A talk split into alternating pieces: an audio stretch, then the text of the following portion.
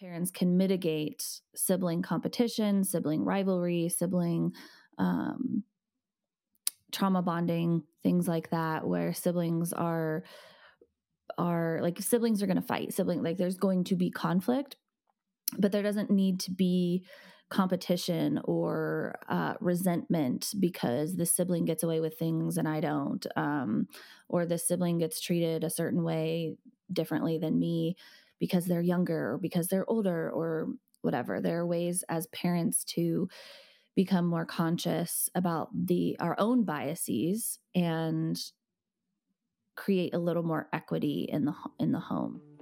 Welcome to the Relational Parenting Podcast. I'm Jennifer Hayes, a parent coach and 20 year childcare veteran.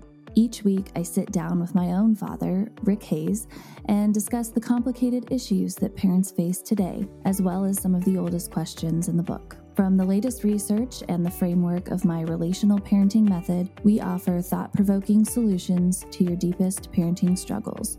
Added bonuses include intergenerational wounding discussions and guest childcare experts. We will also start taking your parenting questions in episode 5, so be sure to comment with your biggest questions or email me directly at jennie at jenniebee.co. Let's get started. All right, we are back. Welcome back to the Relational Parenting Podcast, everybody. Thank you for being here. This is a Jennie and Papa Rick week. Um, and we, this week, we are going to talk about sibling relationships and birth order. Um, this is something that we've mentioned a couple of times, but haven't really dove into. And uh, it's definitely something that I've noticed in my experiences as a nanny um, and also in my experiences growing up with siblings um, and just other people that I've talked to along the way. Um, you know, there tend to be some very common birth order responsibility type things, roles that are attached to birth orders. Um, and then there's also gender gender roles at play between siblings and expectations that are different based on which sibling you are and um, and a lot of these things there's a uh, either bond the siblings or cause conflict in the siblings between the mm-hmm. siblings. Um, and the primary goal uh, of what I want to talk about today is to explore those things, but also discuss ways that parents can mitigate sibling competition, sibling rivalry, sibling um, trauma bonding, things like that, where siblings are are like siblings are going to fight sibling like there's going to be conflict but there doesn't need to be competition or uh, resentment because the sibling gets away with things and I don't, um, or the sibling gets treated a certain way differently than me because they're younger or because they're older or whatever. There are ways as parents to become more conscious about the our own biases and create a little more equity in the in the home mm-hmm. um, mm-hmm. especially as our we have more than one child and our children are exploring their first same age um, relationships with one another and teaching them those relationship skills very very early on um, that's the ideal as yeah. a, a parent a parent that understands conflict and how to how to coach kids through it or how to raise kids through it so it serves them well later as opposed to sit down shut up or you know sit on your hands like i used to do or uh, mm-hmm. uh, you know there's better ways uh, learn better ways to do it and i think it starts with uh, being able to regulate as you've said many times regulate the parents need to regulate themselves have to be in a place where they can think straight you know can't, things can't be if things are super hectic, you know, sometimes a parent is just like, I need this to happen or stop now.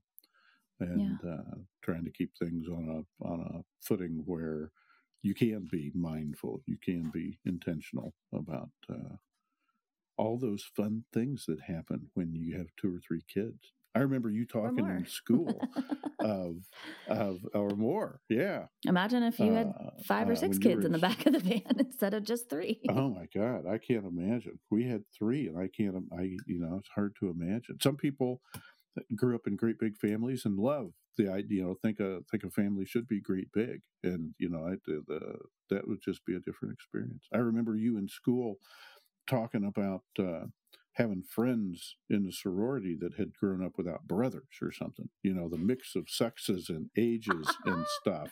That know? is still a thing. Uh, I can still point at, a, at combinations. A, yeah. I can still point at any woman and go, "You didn't have brothers growing up, did you?" Oh, really? oh, yeah. Oh, yeah. Wow. It's it's only gotten more obvious as um, I've gotten older and as the people, you know, that I'm we'll have around surrounded by so have gotten older. So okay, so so sibling relationships um whether you are you know, so sorry to the single ch- child people. Um but this could still be really good for you to know um, with your children's friends as they get older, uh, cousins, any interaction with children. This can really help uh, children with other children. So, um, between siblings, there tends to be, when there's conflict, there tends to be a goal of finding out who's right and who's wrong. Uh, just like, just that's just human nature. It's what we do. And just like in adult relationships, adult conflicts, uh, or anywhere else in our lives, we tend mm-hmm. to be naturally black and white thinkers, right and wrong, fig- like solving the puzzle instead of focusing on yeah.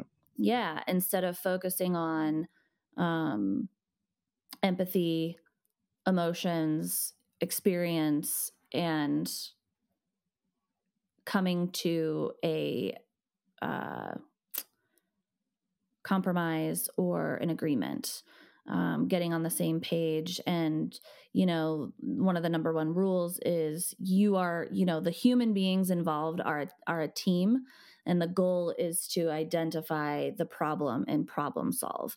And so if you can apply that to your children anytime there's a conflict with your children neither of the children is wrong.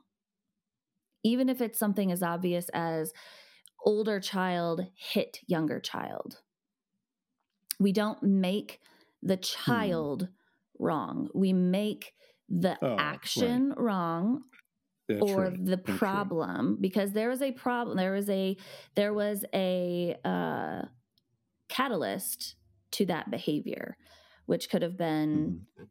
she grabbed, you know, younger sibling they grabbed the toy. Right. They they deserved it. No. Um saying things that you're going to have to edit out. right. Um, you know, younger sibling took the toy from the older sibling, so older sibling smacked. They were both in the yeah. wrong. So there's yeah. no, like, you know, there's no point stimulus in, response. Something happened. Yeah.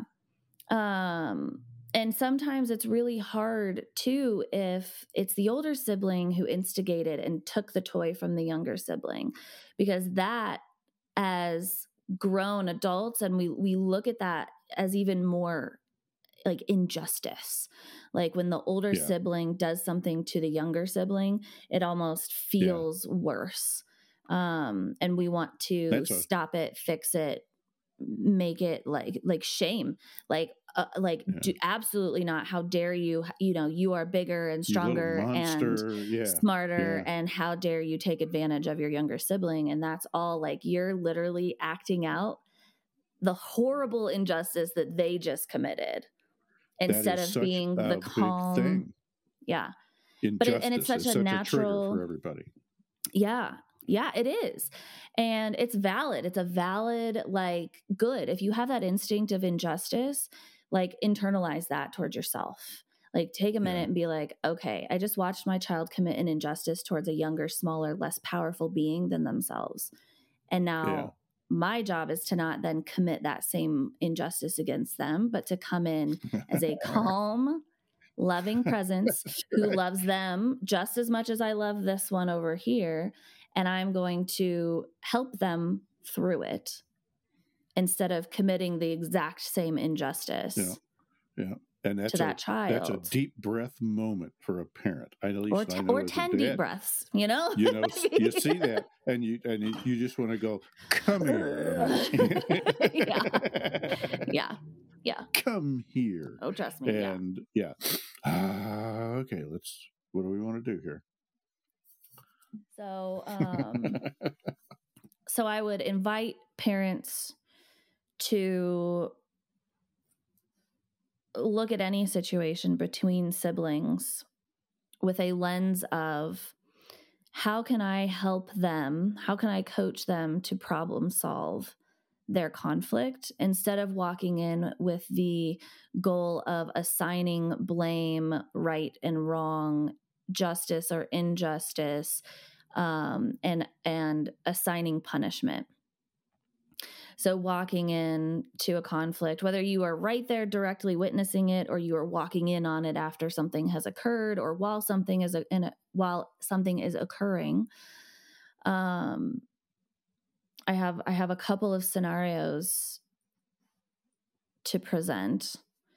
Um, we've done a lot of presenting on very young children, so one year olds and three year olds, or two year olds and five year olds. You know, that yeah, one to yeah. five, zero age to five age range, bigger kid smacks younger yeah. kid or whatever. We've we've done that in a lot of episodes. So I want to touch on something a little bit bigger. Um, I want to talk about like the six to 10 or six to 12 year range. And then I want to talk about the teenager range because Ooh. these can be a little harder to walk into and stay calm in because they've got the words they can they're, they're not just losing their minds emotionally and you need to like just like woo-saw through the emotions and then you have all the mm-hmm. answers mm-hmm. this older age range gets a little trickier because you've got to woo-saw through the emotions and then you've got to navigate some really deep thinkers who have the words yeah. to put to why they feel bad and why they think it's justified that they did what they did and yeah. Yeah. all of those things and it and it adds another layer to it um and so yeah if you've raised them right they're a little more sophisticated they can keep up with you and you need to have the rules straight and wise and yeah better than because because i told you so you know wears thin when they get a little older yeah. And so, and it's really important that you don't walk in and just squash it and make everybody go sit in their corners until they calm down, too. Like, that might be needed like every great, great once in a while if somebody really cannot calm down in the moment um, and have a discussion together. But nine times out of 10, if you can walk into that room and be the calm presence and invite them to calm down, and we're going to work through this together. Um, no one's getting in trouble. We're just going to talk this out. If you can walk in and create the peace um, or the calm that is needed in order to problem solve with your children, um, nine times out of 10, they're going to do that with you, especially if you've been doing it since they were yeah. little. But if you haven't, yeah um, and you're starting something new, you know, it might take a little, a few tries. So, so yeah, yeah so maybe you have a seven and a 10 year old. We're going to go with that. So you've got two very verbal children who know how they feel. They have their own belongings, their own clothes, their own, maybe their own bedrooms at this point. Um, and you walk in on them, you know, screaming at each other, fighting over a shirt, you know, yanking on something. No, it's mine. No, it's mine, or whatever. Mm-hmm. Fighting over something. Um, you walk in. Your first job is to bring the energy you want into the room. Do not join their chaos. So your first job is to walk in and yeah. and be the calm that you're trying to get them to be. Uh, and Yes. And that doesn't mean that you walk in and you're talking like this and we're all just going to. Sometimes calm like like powerful calm is you walk in and you're like, "Hey, you guys you know, I don't know what's happening here, but we all need to take a deep breath and step away from one another before it goes too mm-hmm. far. And then mm-hmm. we're going to, we'll work this out together. But the, the, it can be a very firm, like, call like knock it off without being the knock it off the like mm-hmm. dismissive mm-hmm. like brushed off um words and that reassurance inside of that firmness, that calmness, the reassurance that we are going to work through this together. It assures your children who are already in a heightened state that you're not walking in to just start doling out punishments and solutions. And I don't care what it is, and I don't care what she said or you did. Like, everybody just go to your corners and shut up. And no one's going to get heard or validated about you know what happened or how they're feeling um, so walking in being that calm being that firm assured leader and then offering a quick reassurance mm-hmm. of like we're gonna work through this mm-hmm. Mm-hmm. because that, that, i can remember walking yeah. in i remember doing the knock it off thing yeah. i can remember saying i don't know what's going on but i'm tired of listening to it right and then I don't know how effectively I followed up with the, you know, just just knock it off or the I mean I, I imagine ideally what you want to do is walk in and coach them through resolving the conflict mm-hmm. in some way or better or taking a break from it anyway and come back if it's you know maybe it's not something that can be resolved i mean a shirt yeah okay but uh, maybe there's some fight going on that's uh, that's got that's more deeply rooted. But yeah, uh, using it as a as a always using it as a teaching moment. Once you know, assuming there's no danger or or uh, like that going on. Yeah, and I a teaching moment but a, but a, I even want to change that language to a guiding moment because teaching mm-hmm. implies that you are okay. you are handing down a solution um teaching teaching coaching yeah. is like is um you you are solving the problem instead I, of helping them the and, yeah. Yeah instead of helping them solve the problem. And at age 7 and 10 we're we're in this window of development for most typical children. Um 7 is right on that cusp. Um but 10 we're well into the window of logic and reasoning and rational thought and um, mm-hmm. abstract concepts and so we are able to bring the energy down and and have a discussion and say you know so and so like everyone's going to get heard you know and last time last time there was a conflict you know 7 year old got to talk first so this time it's 10 year old's turn 10 year old um, for you in your experience what happened? Why are you upset? 10 year old get you know let her tell her story. Let her let them be him or her. Let them be animated. Let them be upset. Let them tell their story. Um, and then you say wow i hear you. That sounds really frustrating. Something that validates. Mm-hmm, mm-hmm. you don't have to validate her reasoning. You don't have to validate any like any occurrence or that she should have reacted that way you don't need to mm-hmm. validate mm-hmm. the behavior but validating that her experience was upsetting. That yeah. sounds like you were really upset. emotion. Yeah. Yeah. Sounds like that sounds really upsetting. That sounds really frustrating. You sound so frustrated about that. You sound so frustrated yeah. And then 10 year old is validated? Okay. 7 year old what in your experience what happened? Why are you upset? Seven year old expresses themselves. We offer validation. Oh yeah that sound that sounds really frustrating too or oh man that that sounds you know you sound really sad. You sound hurt. Hurt mm. is a very underused word uh, that can solve a lot of problems. Um, when we get angry when we get scared, when we get sometimes even underlying frustration, but when we get sad, sad, angry, scared, almost always what's under mm-hmm. one of mm-hmm. those three emotions is hurt. Mm-hmm. I'm it, hurt. You, My feelings are hurt. I feel degrees. Yeah. Yeah.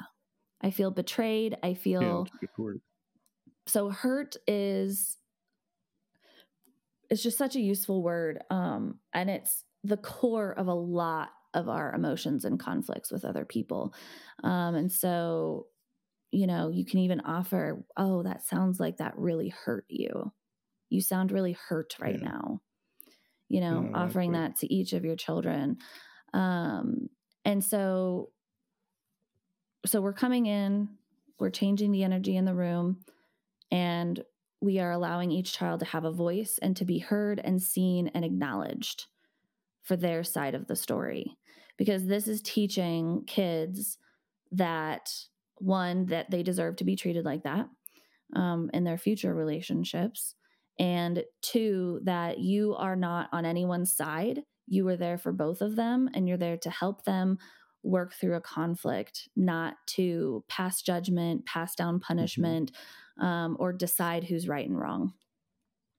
Um, and from they have there, to sit there while the other one describes their point of view too. So it's a good yes. from that point of view to teach you to sit there and listen to someone, no matter how wrong you think they are. Yes. sit yes. there and describe it, knowing you're going to get your turn. So yeah, that would be a real good exercise for a lot of adults. Absolutely. Anybody practice they get to practice listening to that other side of the story and they get to do it when they're young so that when they're older and have romantic relationships and friendships they aren't fucking assholes or or even work relationships i can yes. see that extending to all kinds of relationships yeah. where they recognize that when you're not being heard hey wait a minute you're talking a lot about your stuff. You're not listening to my stuff. Mm-hmm. That's. That's a red flag. You know. Yeah. Can that be resolved or not? Yeah. Yeah.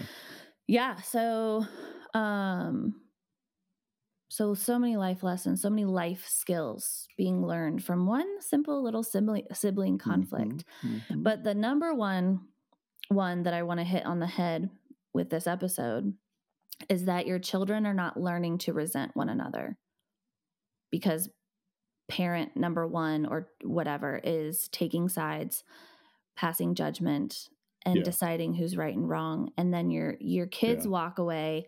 They don't walk away mad at you. You're the rule maker yeah. you're the one in charge already. You're already like the manager at the office. Like they're not supposed to like you. But they're supposed to trust you.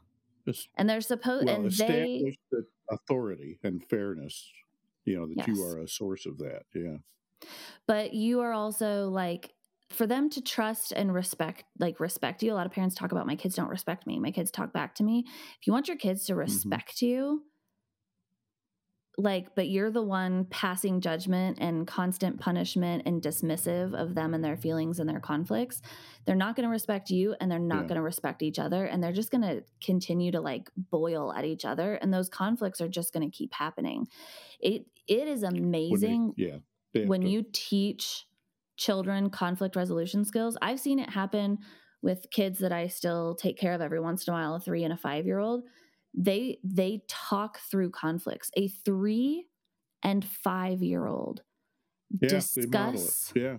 their conflicts and hug it out and move on when they have a disagreement during nice. a game or whatever like how old are they now three they're three and now? five. Yeah they're three or and five now. When you were yeah. He just so that's the best time to get at them you know if you wait if you wait to it's harder when you wait to do this till they're more fully formed you know. If you don't start this till they're 22 uh you know it's going to be real slow to change you know. It's if you can get them young they get those habits young then it makes the whole thing easier you know. Kids little kids are pick things up quick. They do. So, so whether you've been doing this since your kids were young or you're just hearing this for the first time now and starting now, you know, the the point is causing sibling rivalry and resentment through unconscious parenting is is a huge issue. And I see it. I literally don't know that I've I think I have one family that I can honestly say I've seen handle sibling conflict really well. Um and in a way really to do it it's I know that's why that's why we're out here is that it's not common knowledge.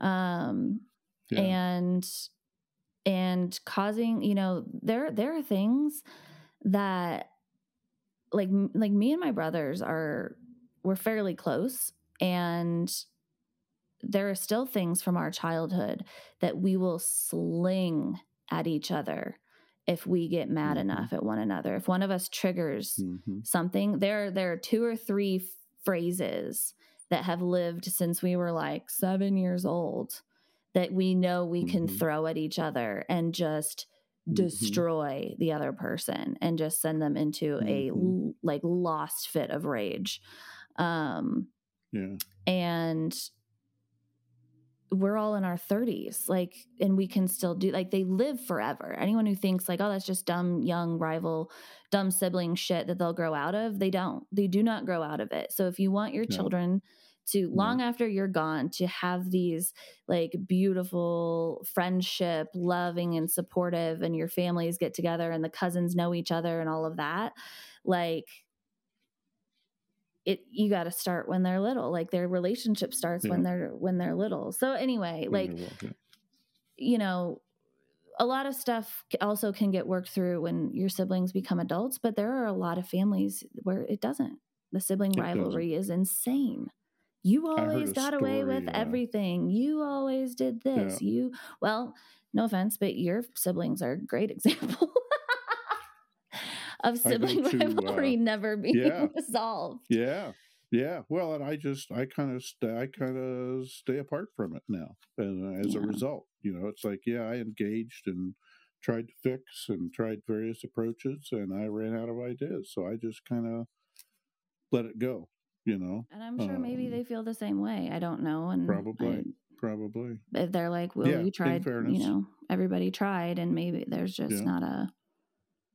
You all just, it's, I mean, you all, it, like, it, when it gets ingrained and it's, you guys are all, you're in your 60s, your sister's in her 70s, like, um, John's when it goes that far for that there. long and it's that deeply rooted from like five, six, seven years old, that is that is yeah.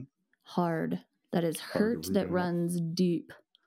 That is hard to work through. The longer it, it's like uh, it sits there, and and if and especially if you uh, if you don't actually deal with it, you know, getting to the whole uh, therapy thing or something, you know, take uh, when you're hurt or you, you, know there's a bad habit and you don't and you never deal with it, you just press it down, press it down, yeah. ignore it, it'll go away then that's no, they don't really go away. You really got to drag it out and uh, and feel it and uh, and deal with it. I I heard a story the other just the other day. I go to a couple of men's groups and uh, talk with guys, and and heard a story about uh, somebody that had been required by a parent to apologize to an older sibling in order to keep the peace. You know, yeah. no matter what. The young, the younger, the younger was to apologize and eventually just rebelled. It didn't take that long. You know, I'm not sure what age, but I'm I'm imagining at adolescence, you know, and finally going to the parent and saying, I ain't doing that no more. That's just yeah. not you know, it didn't fix anything. And uh, you know, just just a parent trying to make the the conflict go away, but it's not helpful and it's and it lasts forever you know in this yeah. particular relationship it's lasted up to this time you know so yeah. Yeah. Better better in worse ways. Well and so jumping back to our example because i don't want to leave people hanging on um, the the resolution of a conflict you know so 10 we have a 10 year old and a 7 year old and you've walked into the room everyone is calm you um, offered reassurance we're going to talk through this and everyone is going to be heard. 10 year old t- told their side of the story 7 year old told their side of the story both feelings were validated. So now mm-hmm. this is where the actual resolution comes in. So now we go to 10 we we go to actually we could have even you could have even you can do this at the end or you can do this in between is like if 10 year old goes first tells their side of the story we can then say ask seven year old seven year old like did you hear you know can you repeat back what you heard 10 year old saying about their mm-hmm. feelings? Mirroring, and then maybe is that? Yeah yeah um can you something like that yeah but but it's also it's an exercise in making sure that they're they actually were listening and not just having their own thoughts and comebacks to what yeah. that person was saying but yeah. also that they fully understand what part of their behavior or words or actions hurt 10 year olds so that in the future they know oh this is hurtful to this person so maybe i'll choose not to do it next time Whereas mm-hmm. before they might have just thought they might have not even known that, oh, that might be hurtful. Like most kids are not purposefully hurting someone. They're just doing shit because they had an idea and want to do it. Um, mm-hmm, mm-hmm. Unless there's major sibling rivalry and competition in the house, in which case they are, in fact, executing these things for Until thought. they learn it's a button, a hot button. Yes. Yeah, absolutely. But yeah, so anyway, kids don't necessarily think things through seven year old reflects back to 10 year old the thing that they did that hurt them. And we're not saying, what did you, so tell me what you did to hurt this person. We're saying, did you hear what 10 year old said? Can you repeat that back to her? Yeah. What Can what you simply repeat, yeah. not, we're not, we're not saying you did this wrong. So you need to say it back. We're saying, can you repeat mm-hmm. what 10 year old just told you? Do you understand what Do you understand what 10 year old, why 10 year old is upset? Repeat that back. Great. All right, now it's seven year old's turn. Seven year old, tell your side of the story. Why? Oh, yeah, that sounds frustrating. You sound hurt too. And then we say, 10 year old, what did seven year old just tell you about how they were feeling? 10 year old reflects back. And maybe you, there's some minor corrections or whatever that need to happen there in their reflections to each other. And you let that happen. And then we say, okay, so now we know that this this thing hurts 10 year olds feelings and then when 10 year old did this it hurt 7 year olds feelings and and then there's so what do we think the solution is? How could we have you know what can the solution be now? Who gets to wear the shirt or whose shirt does is this or whatever? And then what is the future solution for this to not happen again yeah how do oh, we avoid well in the situation? future I could ask 10 year old if I could see if my shirt is in her closet instead of just running into her room without permission. There because I think my shirt's in here. You know, so, whatever the solution is for the future. So we're we're coming up with a solution in the moment. What what do you guys think is fair? What do you guys, you know, do you guys feel like you want to apologize to each other for hurting one another? And of course encouraging that, but not demanding it because an apology needs to come from actually feeling sorry for or guilty or whatever. And then and discussing a future it. a future option. Okay next time i can ask permission or knock on the door. And the, and you know maybe 7 year old solution is next time i can ask permission to come in and see if my shirt is in her closet. And okay mm-hmm. 10 year old what's your solution well, I could not either like I could not put her shirt in my closet because I know it's her shirt, or I can let her in my room to see if her shirt's in there instead of mm-hmm. hiding it from her. You know, whatever. Mm-hmm. Whatever the solution is, come up with a solution. let them come up with solutions. And you'll and you'll have to and, and it's let and it's best if they come up with it because yeah. we learn more when we when we have to synthesize it than when it's just like okay here's a list another rule to write on the wall. Yeah. You know, but they're developing boundaries and mm-hmm. and uh, learning about at least one other person in the world and and you and they will of course there will be the next step where well, I knocked, but she wasn't there, so I went ahead and went right. on in. Oh yeah, I mean, there'll be there'll all be, kinds of roadblocks. Yeah, the next little baby step. You yep. know, okay, I did that, but then, then I okay, well, we'll do it again, and yep. eventually the whole route will be covered, and and uh, a general rule will emerge. But yeah. and then they'll fight about something else. it could be frustrating, and you and you have to do these things when there's time, right? I mean, if we're in the middle of uh, 10 year old pushing seven year old out in front of a car. Right. No, this the, has uh, to happen really right. quick. Right. Know, but when there's time, you know, there's yeah. always those things when there isn't time or when you haven't got the capacity you know you're too tired. But if uh, when there's time if you do this it will pay off big time. And i and yeah and that's a great point and i i want to say that it takes less time than you think it will. It can actually be a lot faster once you've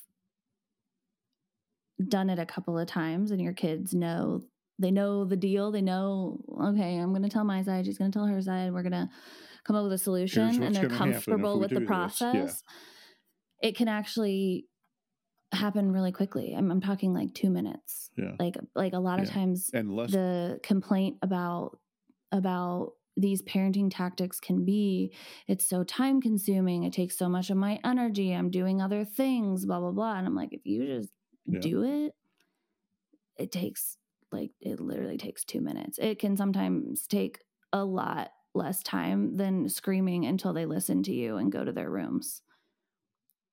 You know? And it accumulates you know if you do it now if you get started especially if you can start when they're little uh, but whenever you start you'll have to do it less in the future. So it saves time not yeah. having to listen to the conflicts or the and they'll the start doing circle, it themselves you know, without it, you it even in the room. pays interest there will be conflicts yeah, that you don't even know about because you've given them the tools to do it themselves you'll find out when they're in their 30s and you're sitting around talking about you Right. remember that time right and then you'll be like where was i when you guys were doing that oh you were gone you know Yeah. And I mean sibling rivalry is real. It is not it can it can go to places that are really dangerous. When you get Oh, yeah. older, when you get older, um, and you have access to things, weapons, things that can be turned into weapons, like mm-hmm. kids unchecked emotions unregulated emotions running rampant in teenagers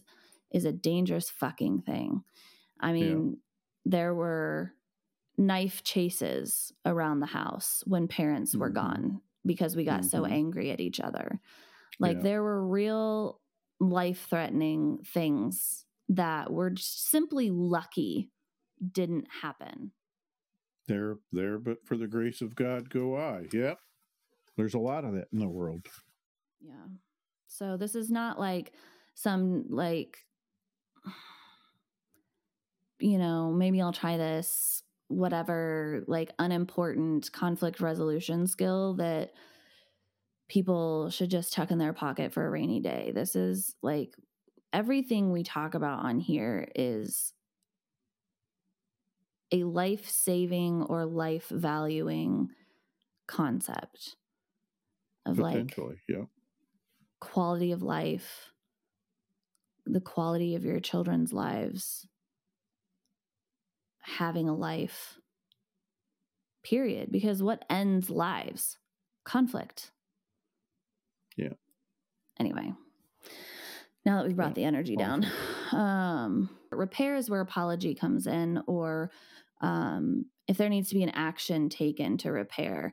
So, uh, we come up with a with a resolution and then it's like you know can we and sometimes repair needs to happen before resolution um but they're both in there and repair can be simple as i'm sorry that i came into your room without permission and i will try my best i i won't do that anymore. I will do my best not to do that anymore. Mhm. um, repair can be can be a step further where you know um let's see.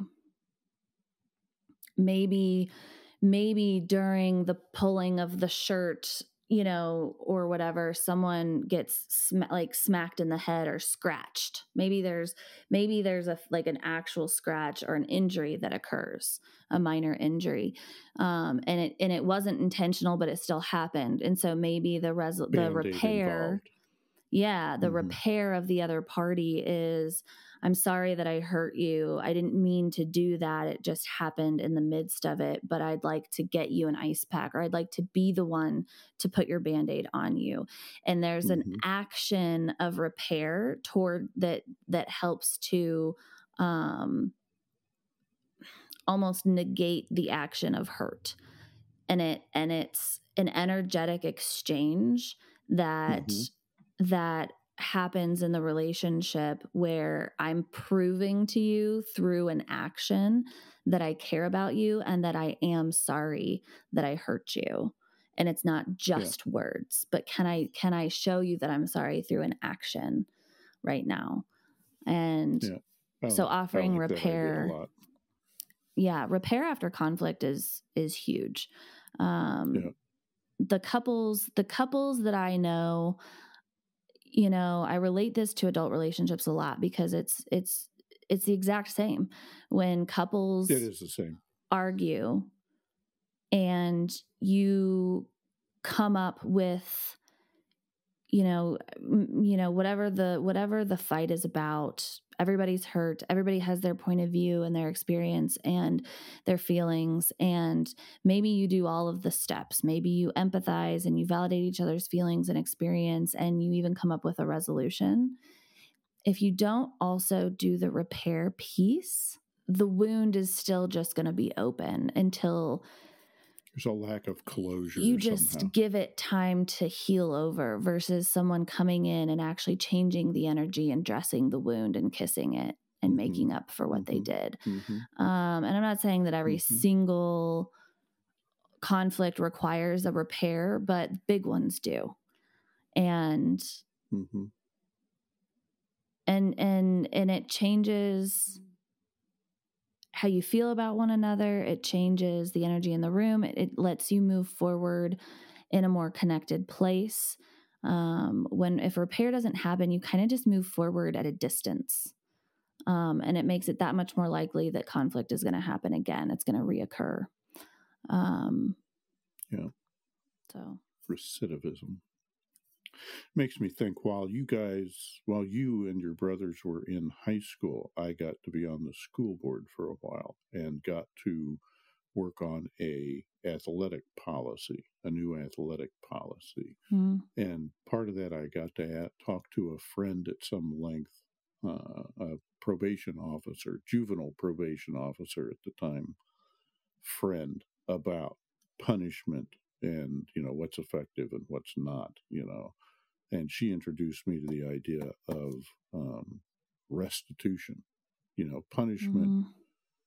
It's about discipline. It's about teaching discipline, and there's a there's a place for just okay, you did this, now you need twenty lashes, punishment. You know, but what you're saying about about uh, uh, making things better, you know, the restitution, the okay, I'll do some kind of penance you know running laps for the coach whatever you know doing doing some kind of action that uh, in in as as a penance or a, or a restitution for the the wrong. Paying you know i i stole something i need to pay back the money i need you know mm-hmm. the restitution is a big is a big uh for for things that require it. Some things require it some things don't uh, like you say, but uh, restitution is the word that was coming to mind while you were yeah. describing that. yeah. Know. If you're, you know, same fight, seven and 10 year old fighting over the shirt, or take take it that the you know seven year old rips the shirt in half because and it's 10 year old's shirt or whatever yeah. All right, seven year old mm-hmm. has extra chores yeah. to earn the Damage. money to buy the new buy a new shirt. You know, restitution, repair. Yeah. Um, my athletic policies, you know, it always you know there was like a there was a grade average that you had to maintain in order to be in sports and then there was also a no drugs and alcohol policy and but the punishment was that you didn't get to play um, mm-hmm. which for some players was like, I don't, I don't play that much anyway, so I'm going to do whatever the fuck I want. Um, exactly. You know, for, for starters, yeah. Well, so for restitution, my my thing is that the restitution isn't for the coach. The restitution is for your team. You screwed up your teams. Team.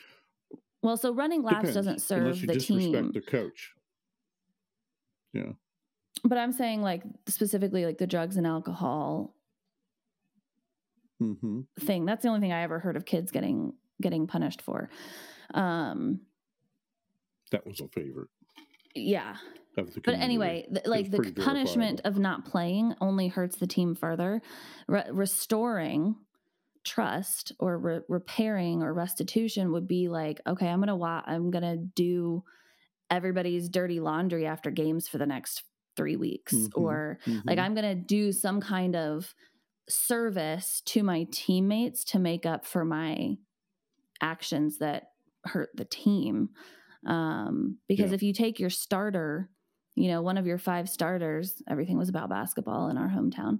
If you take one of yeah. your five starters and they can't start yeah. for six weeks, like you're just screwing the team.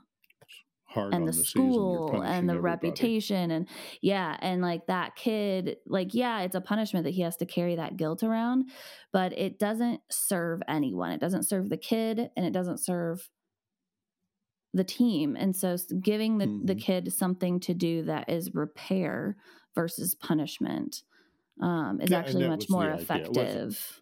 Yeah. It wasn't it wasn't just laps. It, it, was it was uh, enabling the coach to to determine um, and preferably with the team involved what it was going to take. Yeah. For restitution. If the kid broke a rule, then uh, well, and I'm not even sure. I you know, I'd have to go back and dig it out now, but I'm not. I'm not even sure drugs and alcohol was as an was an infraction at that point.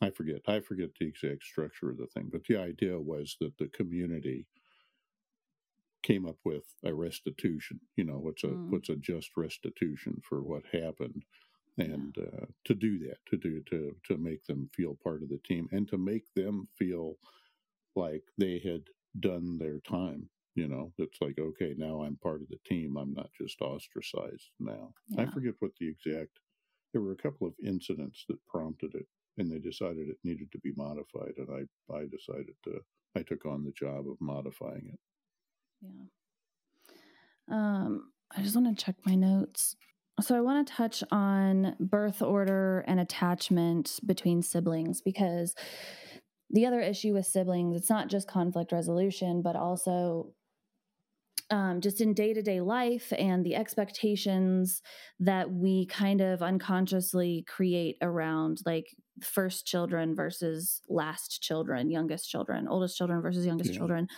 Um, or middle children or ge- different gendered children. Um, and so there's often you know, boys and girls are often raised differently. And for some uh, situations that apply to specific genders, that's appropriate. But overall, like everyone should be learning a lot of the same skills and have the same uh, there's more overlap expectations. between yes. people a lot of yes. times. Yeah. Yes. Yeah. So birth order often first children are parentified. They are um, no matter what age they are no matter how much older they are than their younger sibling they are parentified and they have higher expectations. You should know better um, or you do know better or you mm-hmm. know you're the oldest you're the smartest don't how dare you do that to your younger sibling you know the power over injustice that we started the episode talking about all of those things, but they get parentified and turned into a third caregiver. I need your help with, you know, the younger sibling or the younger siblings, or you're the oldest, so I need you to clean or do more chores or whatever. And like, and there's there's part of that that's good, like assigning chores based on age is good. Um, but I remember nah, I'm not going to tell that story. Um, Parentifying, just so I understand, that's that sounds kind of like you're uh, uh, uh, assigning an part of an an identity to a kid. You're the oldest. You're the smartest. You're the you're this. You're it's that. that you're turning them into a third parent. So the expect they're ex- they're oh, expected to care for the other children, just like a, a parent. Gotcha. Okay. Keep make sure. Hey, you're gonna walk them to school. Make keep them safe. That's not your ch- yeah. child's job. And and then That's if something right. does happen that they can't control because they're also small, um, yeah. Then they carry that guilt with them. I let this happen yeah. to my younger sibling. Yeah. You couldn't yeah. do shit about it either. Like you're eight. I did it. I did like, it. Yeah. So yeah. parentifying or putting putting older children in charge of younger children when they are not qualified. Um yeah. And you know, there, there's a lot of examples of this uh but you know, and then there's like there's like older children watching younger children, like babysitting almost. Um, and in certain age differences, that can work. Um, if you have like a teenager, like a 15, 16, 17 year old watching a much younger sibling, like a five year old sibling, that take can your, work. Take your younger brother trick or treating or something, you know, it's like, and you're, there's 12 years difference between them, you know?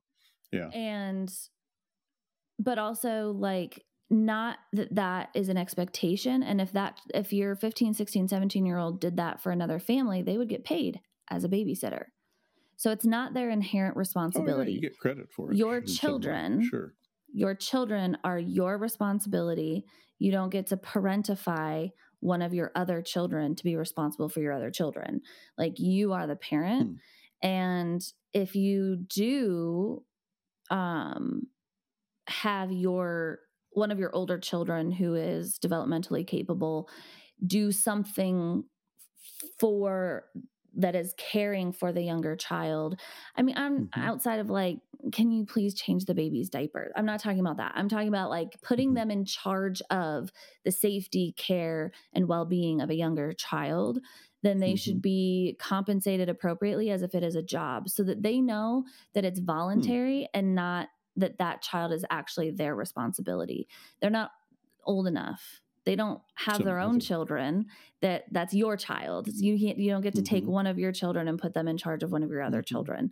Um, mm-hmm. it, it, fucks with their head. It's not good. Okay. now, instilling a sense of taking care of each other um, a sense of standing up for each other, protecting each other. That's different.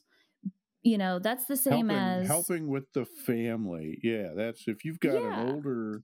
I mean, it depends on differences in age. Is my first thought. It does you know putting a ten year old in charge of a seven year old? That's one thing putting a 17 year old in charge of younger siblings after they get home from school until mom and dad get home that's not a paying job that's being a big big sure brother big sister i right? disagree that 17 year old did not go have children of their own to take care of you the parent are forcing them hmm. to be in charge of yeah. the safety and well-being of someone that that they would normally get paid to do if they were to do it in anyone else's home. Oh yeah, but they're not. They're doing it because I'm buying them food and providing a roof over their head, and they're right. helping with the fam. They're old enough to help go plow the field now. They can help the family.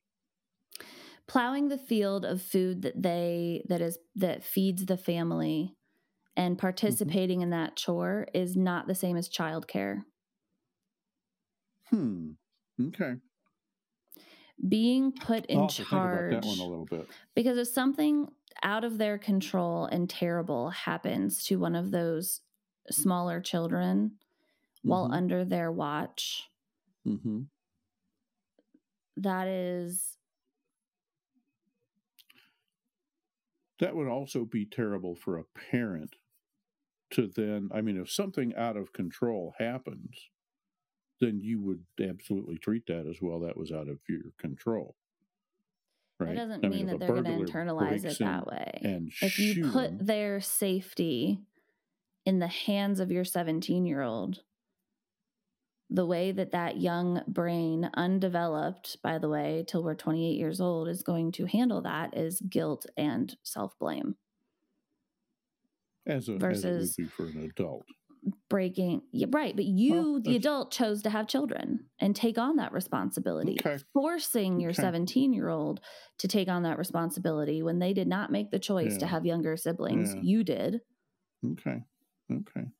now, one. teaching children teaching children to participate in the maintain maintenance of the household v- through household chores, etc. That's different. Mm-hmm. But putting them in charge of the life of a younger sibling is developmentally unfair. Hmm. Okay. And so I'm not talking about like a 10 year old who, and then there's a baby born and they want to help change diapers and help take care of the baby. I'm not saying like, no, that's not your responsibility. Don't do that or let your child mm-hmm. do that. I'm saying mm-hmm. that when your child wants to help, or if you request, like, hey, like these like momentary things can you help me with this? Can you heat up the baby's bottle? mm-hmm. or whatever. Mm-hmm. that's teamwork. You're the parent. You're still there overseeing all of the things. Mm-hmm. but leaving your child your younger children as the sole responsibility of the older child that is developmentally inappropriate because they're still siblings. Okay and they're still like like hire a babysitter is what i'm saying but boy a lot of families you know big families re- rely on older kids to help take care of the younger kids so i'm not sure where the help. line is there help is the key word there helping take care of the okay. younger kids yeah. under the supervision yeah, not, not of the adult in the house but putting children in charge of children without adult supervision yeah. is what I'm talking about here. Putting okay. that yeah, level of responsibility. Yeah, okay. That's a complicated one. Yeah. That will fuck a kid up. If something bad happens to that younger kid that they don't know how to handle, oh, they don't know what to do, that will fuck that kid up for the rest of their life. And it's not fair. That's not fair to put that on them. It's not their job. Doing that when there's a, uh, uh, uh, you know, anything but a minimal risk is crazy. You know, leaving kids at home. It, eh, you, you could always have a you know somebody break into the house and murder everybody whether mom and dad right. are there or not right um, barring that you wouldn't hold anybody particularly responsible for that kind of thing um, but yeah requiring it all the time without some kind of acceptable compensation or doing it inappropriately. Yeah, I'm I'm all over that. But That's, also in a major like yeah, exactly. not just if out of their control. Happens, not just out of their control from an outside force, but any age difference. Siblings also don't listen to each other. So they're too comfortable. Yeah. So the difference in hiring an outside babysitter is that a 10 year old will listen to a 17 year old babysitter better than they will ever listen to their 17 year old sibling. a 10 year old will tell their 17 year old sibling to fuck off. I'm going to do whatever I want. I don't care that mom yeah. put you in charge. Yeah. That's the other Often issue here un- un- is that successful. Yeah. So I'm talking about the age difference being massive, 17 to 5. Yeah because a 17 year old can yeah. pick up a five year old and keep them from hurting themselves. A 17 year old exactly. very likely can't stop a 10 or 11 year old from hurting themselves. They're too fast. That's a good point. Yeah, so, and that's the age difference thing I was talking about. Absolutely, absolutely. If they can't, if they're not able to control the little kid, or if they you know, if the younger kid is on some kind of uh, machinery keeping them alive and the older one doesn't know how to run it, you know, well, no, you can't be alone. You know, or a medication, not, yeah, or they don't know enough yeah, about CPR. Like if the Absolutely. 17 year old is taking care of a two year old and doesn't know that, that CPR on a two year old is different, like unless unless you've trained them on that. 15 yeah. year old babysitters are CPR certified. Yeah there's a difference than uh, than putting your child in yeah. charge of your other child than hiring a babysitter of the same age. There's a difference. Absolutely absolutely. It can certainly be done inappropriately and shouldn't be yes so absolutely. anyway. Now i'm also not saying that you can't leave your children home alone together. I'm just saying that all of your children should be yeah. old enough to take care of themselves for a few hours. It should not be that one of your children is old enough to take care of themselves, so you put them in charge of the younger ones who can't. yeah. So you can go drink or go out and party, or absolutely, yeah. That's the or what like go to a parenting class, whatever it is you're doing. It doesn't matter. Like it doesn't matter. There's no judgment about what it is you're doing. Like parents have lives. Yeah. I'm saying that siblings should not be in charge of caring for other siblings. It creates. Yeah. Yeah conflict. Siblings are equals. Doesn't matter what their age is. You need your job as a parent is to love your your children equally and treat them as equals, not put one of not place mm-hmm. one of them above any of the others. And that is often what happens mm-hmm. in birth order is that first oldest children tend to be once that younger one comes along. So they're the baby. Number one is the baby until there's yeah. another baby in the house. And then number one is parentified. Yeah even if they're two years yeah. old, they're parentified. You should know better. Be gentle with the baby. Don't do that. Two year olds are still babies. Two year olds are still babies. They still need their mom. They still need their attachment figure. They still need you just as much almost as that new infant needs you. And if you are not giving, not finding a way to make sure that both children or all three children, all four children, all 12 children feel like they are equal in the eyes of their parents, that is what causes resentment and um, competition and mom thinks this of you and so you just get away with everything or you're the baby and yeah. mom, like mom and dad we get punished for everything and you get away with everything and you know all yeah. of those sibling rivalry things that happen Absolutely. because of birth order are so avoidable it's just that we yeah. are I don't know what it is in the human brain. I haven't read about this in a while. I'll have to look it up and get back to you. I don't know what it is in the survival instinct human brain that causes us to it's it's almost the compare it's it's the comparison flaw that we all have is that I have 3 children but they are not all the same develop like they're capable of different things.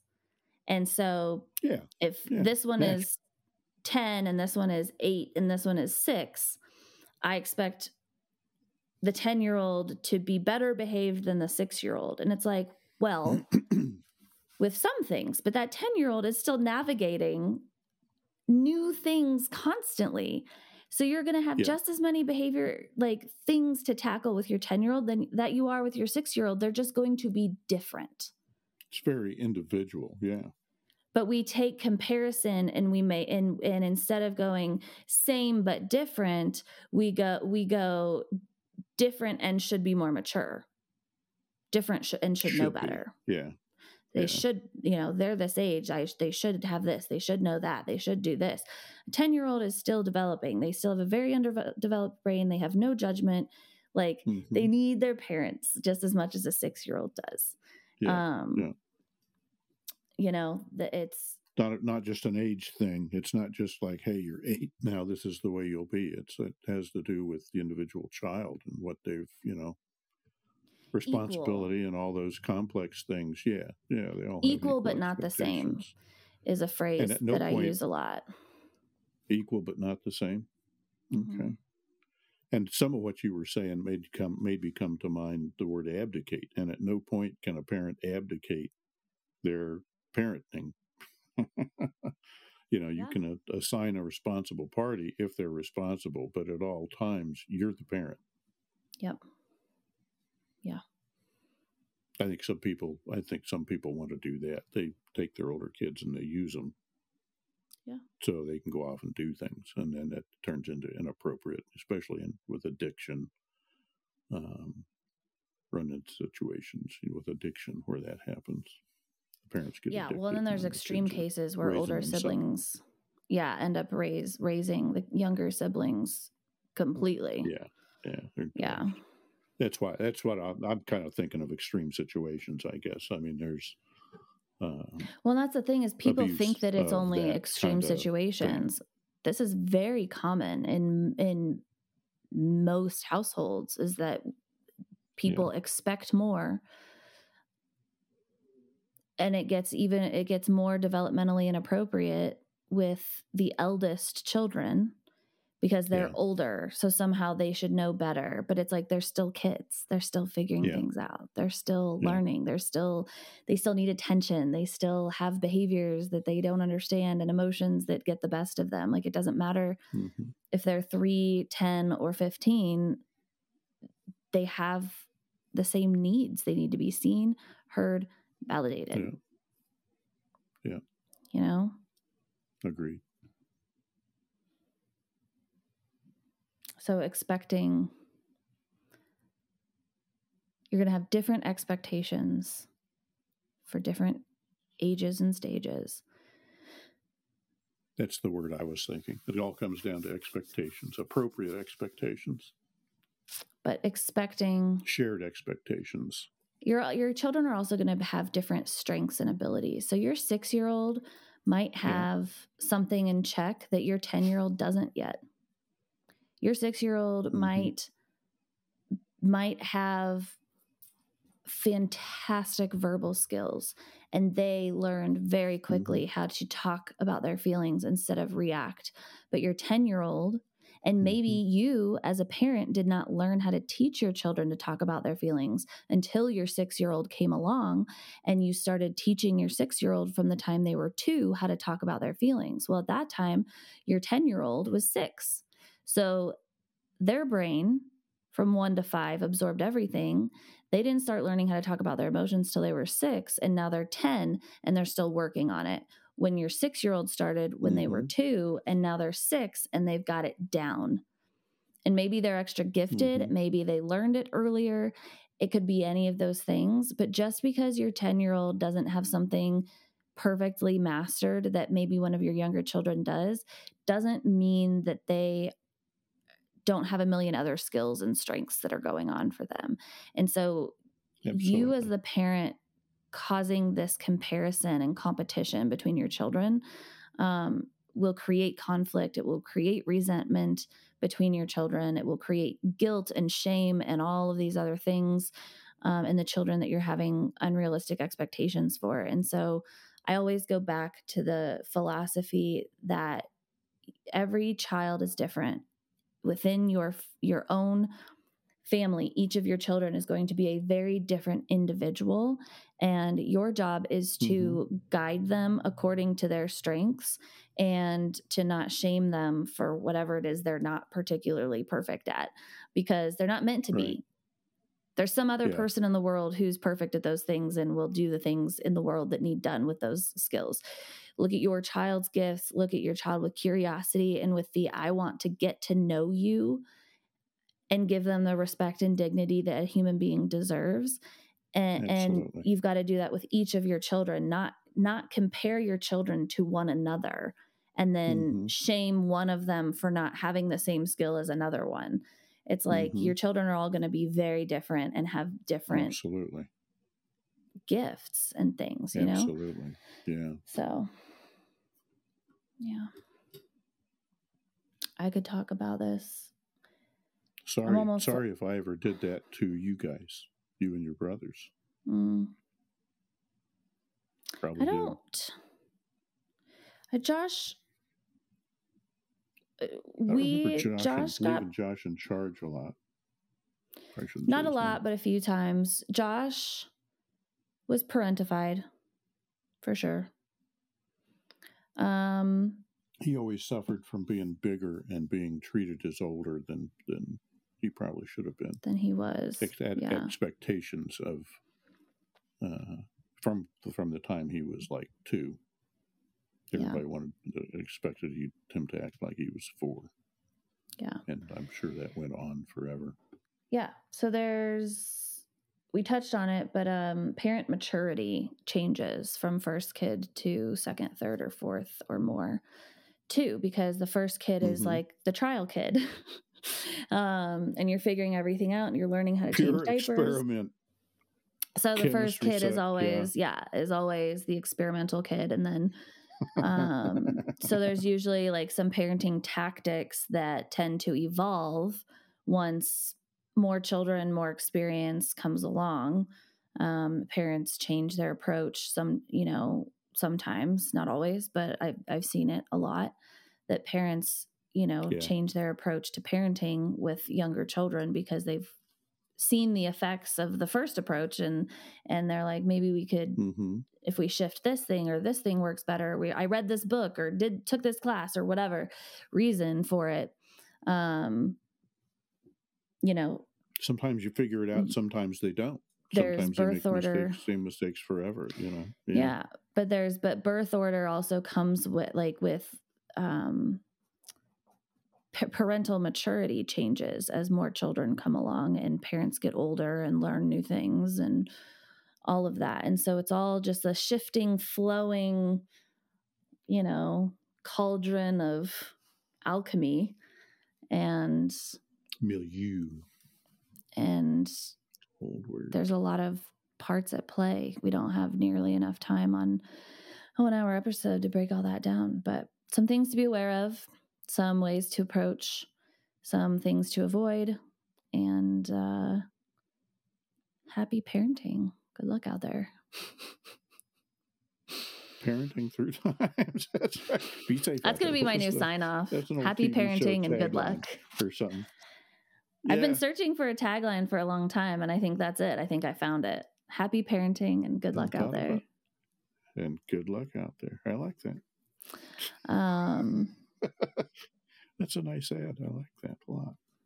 How you and your parenting partner or spouse treat one another bleeds down into how you treat your children, bleeds down into how your children treat their siblings. And all yeah. of it starts with the parents. Yeah. Yeah. Cool. We have our Patreon. Um, it costs a lot of money to make a podcast. So if you like it, go check that out. Support us. us support, support, the mission. Um, coming to a YMCA near you if you're in Colorado. Uh, Parents Night Out. Parents Nights Out. Um, I'll be hosting childcare provided spaces for parents to gather and learn and commune and talk through parenting struggles, all things parenting, and of course, offer parent education and coaching, etc. Low cost, childcare included. Um, that sounds great. We have our guest next week, um, Noelle, who hmm. an energy worker, healer. She's been in the childcare industry I think longer than I have, um, 20 plus years. She is uh, works with children with disabilities, with autism, um, ADHD, uh, and she does some really cool healing, uh, like calming techniques. Um, and she's just fantastic. Her energy is just wonderful. Cool. All right. What was my tagline? Happy parenting and good luck out there. and good luck out there. and may may the odds ever be in your favor. well, did you learn anything new? Or have you heard all of this before? Do you agree with us, disagree with us, have a question? We want to see you in our inbox or via the Patreon page in the show notes. Tap on either link to send us your feedback, share your own parenting story, or support our mission of providing a connected community for all parents. And don't forget to hit subscribe so you never miss an episode. If you loved this episode, click on that little star and give us five of them so we can get visible to other parents who are looking for us. This is your weekly reminder parents, you already have everything you need inside of you. You are a strong, loving, capable parent. And here, you are never alone. I'll see you next week.